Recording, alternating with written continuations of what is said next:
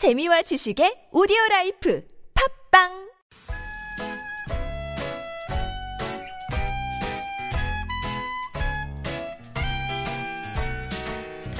메마른 마음에 촉촉한 문화의 단비가 내립니다. 이다혜의 책 그리고 영화 chasing some cinematic schemes. But I'll give you Panavision pictures. 복잡한 일상에서 잠시 벗어나서 책과 영화 이야기에 한번 푹 빠져보겠습니다. 이다혜의 책 그리고 영화 시내 21의 이다혜 기자와 함께합니다. 안녕하세요. 안녕하세요. 네, 오늘도 비를 몰고 오셨어요. 네. 제가 왜 그런가 생각을 해봤는데 네. 제가 드디어 이유를 발견했습니다. 오, 어떤 이유요? 저 소개해 주실 때 메마른 마음에 촉촉하게 문화의 담비가 내린다고. 아, 이 소개 멘트 때문에 비가 온다. 네, 그럼요. 오. 저 때문이 아닙니다. 예. 라고 제가 지금 변명을 하고 있고요. 이 이거를 기자의 날카로운 시각으로 봐야 하는 건가요? 아니면 기자의 무딘 시각으로 봐야 하는 건가요? 어쨌거나 예. 네. 적 당히 오는 비는 반갑습니다. 그렇죠. 아, 안 그래도 낮에는 비가 막 쏟아졌었거든요. 네네. 근데 지금 오면서 보니까 그래도 그친 곳 우산 예, 네. 안 쓰고 음. 다녀도 될 만큼 약간 빗줄기가 완전히 네. 잦아든 상태라서 이제 집에 갈 때가 걱정입니다. 부디 이 상태로 집에 갈 때까지 좀 그쳐 있어야 되는데 그러게요. 예. 그리고 5824번님과 9282번님이 정답. 강마애 아니에요, 강마애. 그러니까 그 강마애는 드라마 속 주인공 이름이고요. 네, 그러니까 마에스트로가 이제 보통 거장 이런 네. 뜻인데 음. 어 이제 굉장히 능력에 출중한 음. 지휘자들에게 보통 마에스트로라는 말을 붙이기 때문에 거기서 이제 주인공 성에다가 이 마에스트로 그렇죠. 앞에 두 글자만 네. 따서 강마이라고 부르죠. 네. 그거 대사 한번 해주세요. 잘하실 것 같아요. 아니요. 합니다. 그래요?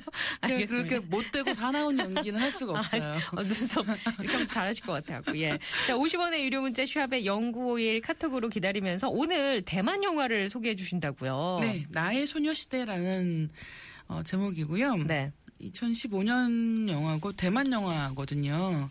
근데 대만 영화들이 최근에 좀 어, 꾸준하게 그러니까 음. 무슨 할리우드 블록버스터 같이 막 수시로 이렇게 막 잘 되는 건 아닌데 은근히 뭐 하나 개봉하면 좀 입소문이 좋게 나는 어. 그런 영화들이 꽤 있는 것 같아요. 예, 예. 나의 소녀시대 역시 마찬가지입니다. 이 영화가 5월 11일에 개봉을 했어요. 어, 한 달 지났는데요? 그렇죠. 보통은 이렇게 시간이 한 달쯤 가면 어, 웬만한 영화가 아니고서는 극장에서 다 내려갑니다. 오. 예, 볼 수가 없어지는 경우가 많은데 나의 소녀시대는 굉장히 이제 장기 상영에 돌입을 한 상황이고 또 한 가지는 이제 올해 개봉한 다양성 영화들 중에는 흥행 성적이 제일 좋아요. 이게 누적 관객 35만이 넘었다면서요? 네, 그렇습니다. 어, 다양성 영화들 같은 경우는 보통 이제 관객 수가 5만 정도면 어, 꽤 괜찮다 정도고 10만 넘어가면서부터는 어, 잘 됐다라는 음. 얘기를 하거든요. 근데 이제 지금 말씀해 주신 것처럼 이제 35만 정도 넘어가면서부터는 네. 어, 이거 올해 최고로 성적이 좋은 다양성 영화일 수도 있겠다라는 음. 생각이 들 정도인 거죠.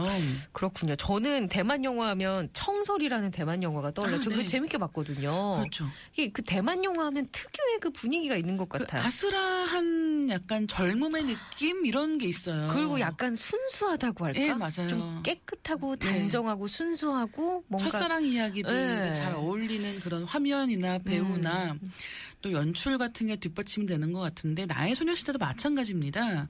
여기서 주인공이 이제 90년대 중반 정도가 이 무대예요. 94년도 정도인데 주인공이 고등학생입니다. 근데 어느 날 어. 행운의 편지를 받아요. 여기서 이제 행운의 편지를 아는 것부터가 어, 당신의 나이는 몇 살입니까? 예, 에 예. 답이 되는 것 같은데 저도 어렸을 때 요때쯤 해서 받았었거든요. 행운의 편지라는 게 어느 날 편지가 진짜 오죠.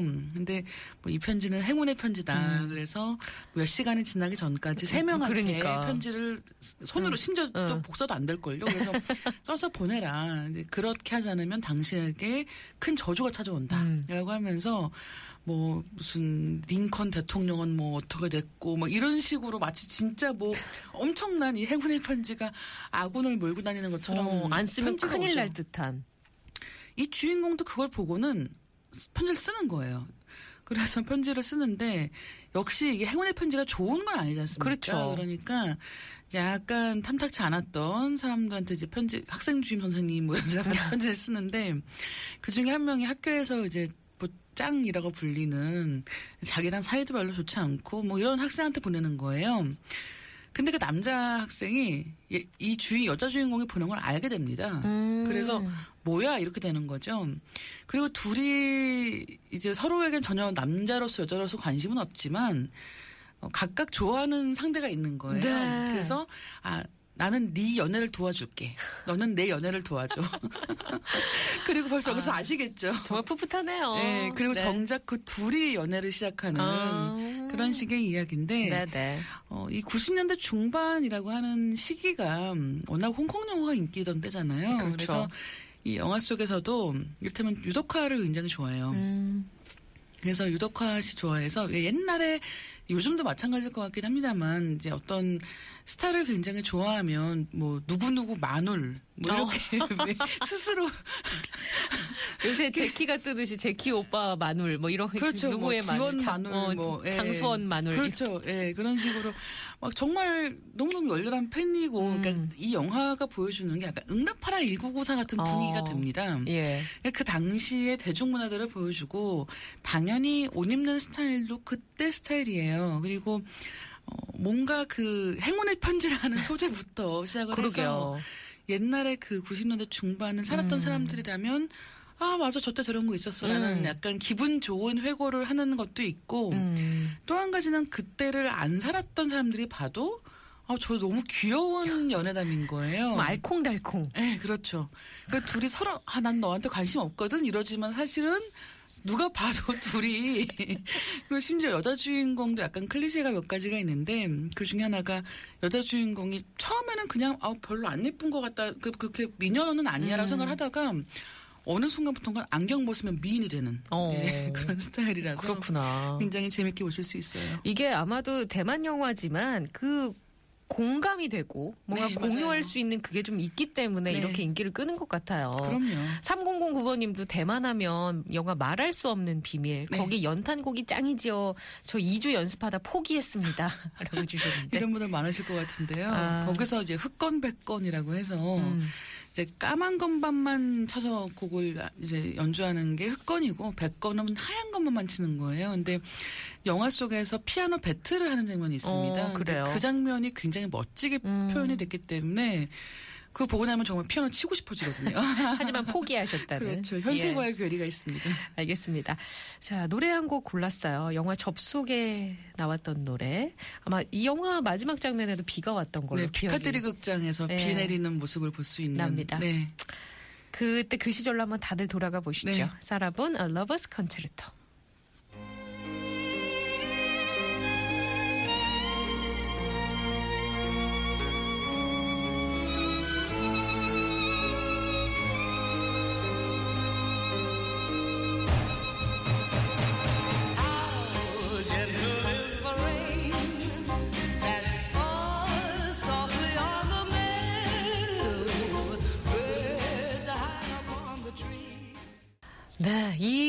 영화도 90년대 초에 나왔던 걸로 네. 기억하는데. 그리고 영화 보면은 이렇게 아까 잠깐 말씀해 주신 것처럼 영화 마지막에 비 오는 장면이 있거든요. 근데 그때는 확실히 이렇게 다 극장들이 멀티플렉스 시절이 아니라서 그렇죠.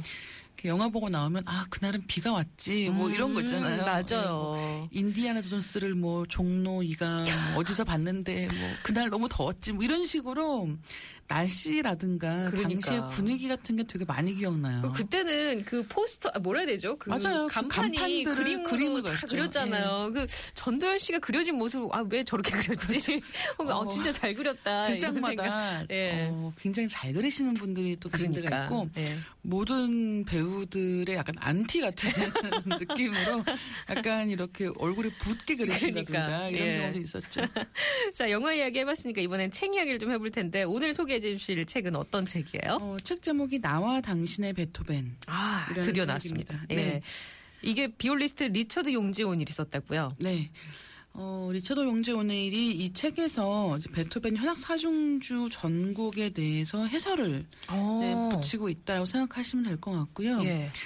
어, 그 자신이 이제 그동안 연주를 해오면서 이 베토벤의 현악 사중주가 왜 특별한가. 그 다음에 더불어서 이제 지금 자신이 왜 이 베토벤의 현악 사중주를 이야기하는가에 대해서 자기, 자기의 그 연주자로서의 인생을 같이 곁들여서 쓰고 있는 책입니다. 음. 이 책에 공저자가 있어요. 노승림이라고 하는 네. 이제 음악 평론가가 같이 썼는데 이 노승림 씨는 베토벤의 생애에 대해서 음. 중간 중간에 이야기를 넣고 있고 왜냐하면 그냥 16곡에 대해서 쭉 그냥 설명만 한다고 하면 너무 재미가 네네. 없으니까요.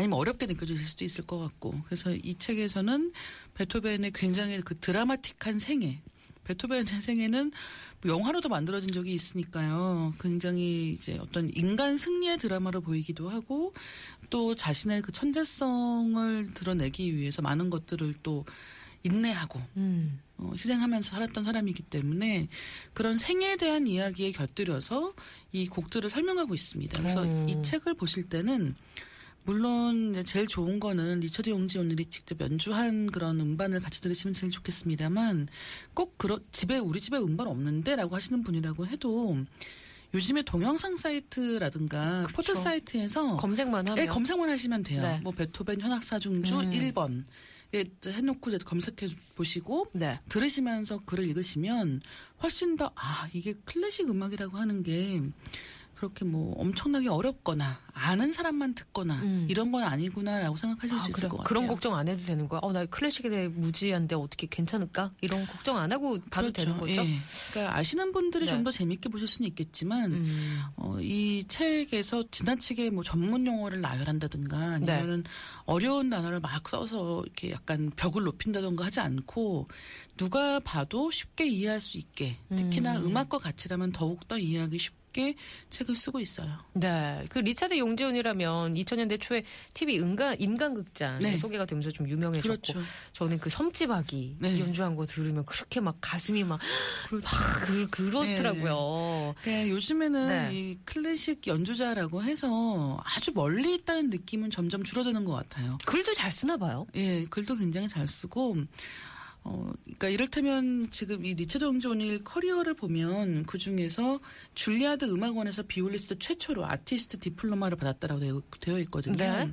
그러니까 이제 이런 관련 학위를 따기 위해서 역사, 음악사를 많이 공부하기도 하고 또 논문 작업을 했기 때문에 이런 자기가 관심을 갖고 쭉 파고들고 있는 베토벤의 현악 사중주에 대해서 쓸 수 있었던 것 같고요. 네. 어, 또 한 가지는 요즘에 이제 한국 클래식 쪽이 약간 붐인 것 같아요. 그러게요. 조성진 씨가 또 피아니스트로 예, 최초로 그렇죠. 우승을 하기도 해서. 예. 그 쇼핑 콩쿨에서 네. 우승을 하면서 특히나 그 경우는 어, 실황 중계를 통해서 이런 인터넷 사이트 중계를 통해서 그 결승 장면을 또 보신 분들도 많거든요. 음. 네, 네. 그래서 그런 결선 장면을 보면서 아, 한국에도 저렇게 뛰어난 연주자가 있다라는 데 굉장히 관심을 갖게 되신 분들도 많고 음. 그러니까. 그러니까 지금 상황에서는 뭐 한국의 젊은 연주자들이 옛날에 뭐 정, 뭐 정경화 씨라든가 네, 네. 아니면 정명훈 음악 감독이라든가 이런 분들의 전설적인 시대가 한번 있었고 그 다음에 이제 한동안은 약간 소원했던 부분이 있는 것 같아요. 음. 근데 지금 다시 젊은 연주자들이 쭉쭉 나오고 있으니까요. 한번 한국 연주자들 음반 음반이라도 관심 갖고 보시면 좋을 것 같고 네. 또한 가지는 조수미 씨 같은 경우에 어, 파울로 소렌티노 감독이라고 하는 이제 감독의 유스란 영화가 있습니다. 음. 근데 그 영화에서 맨 마지막 장면에 이제 그 클래식 곡을 연주하는 대목이 있어요. 네. 근데 그 대목에 조수미 씨가 직접 출연해서 노래를 부릅니다. 어. 그러니까 그런 식으로 뭐 그 영화 속에서도 때 등장하는 맥락이 어떤 곡을 연주를 했으면 좋겠다라고 얘기를 하면서 소프라노 조성, 조수미 씨가 노래를 부를 것이다라고 굉장히 어, 뛰어난 그런 소프라노로 소개를 하는 대목들이 있거든요. 음. 네네. 그러니까 이제 어떻게 보면 지금 한국에서만 인기 있는 게 아니라 세계적으로. 네, 그렇죠. 한- 세계적으로 인정받고 또 그만큼 뛰어난 뮤지션들이 많이 있으니까 네네. 한번 관심을 갖고 보시면 좋을 것 이게 같습니다. 또 요새 대중이랑 소통하려고 많이 노력하는 것 같아요. 출연 뭐 영, 영화나 뭐 드라마에서도 그렇죠. 예능 프로그램도 꽤 나오시잖아요. 네, 출연하고 네. 예 알겠습니다. 어 나와 당신의 베토벤이라는 책 저도 한번 읽어봐야겠 다라는 생각을 해보면서 오늘 정답 발표하겠습니다. 와이파이 퀴즈 정답은 베토벤이었습니다. 그 베토벤이라는 개가 주인공 영화가 있었는데요라고 6942번님이 네. 있었죠. 네, 그 있었습니다. 코미디 영화였던 걸로 기억이 굉장히 나는데. 털이 북실북실한 커다란 강아지가. 맞아요. 어, 그리고 1554번님은 전기 안전 관리자입니다. 정답은 배트맨이고요. 이렇게 비가 오는 날이면 바빠집니다. 베토벤이라고 해주세요. 배트맨 같이 들렸단 말이에요. 베토벤, 예. 어, 음, 일기예보 듣고 긴장하고 있었는데요. 차단기가 동작하면 영업이 안 되니 빨리 조치해 좀 조치해줘야 합니다. 라고 비 오는 날 전기 주의해야 된다고 이렇게 문자 주셨는데. 그러니까 이렇게 네. 비 오는 날 저희가 방송하는 것도 이런 분들 덕분인 거죠. 그럼요. 네. 예. 1554번님께 선물 보내드릴게요. 고맙습니다. 자, 이다혜 기자도 다음 주에 또 만나봐야겠네요. 네, 감사합니다. 들어가세요. 네, 이 시각.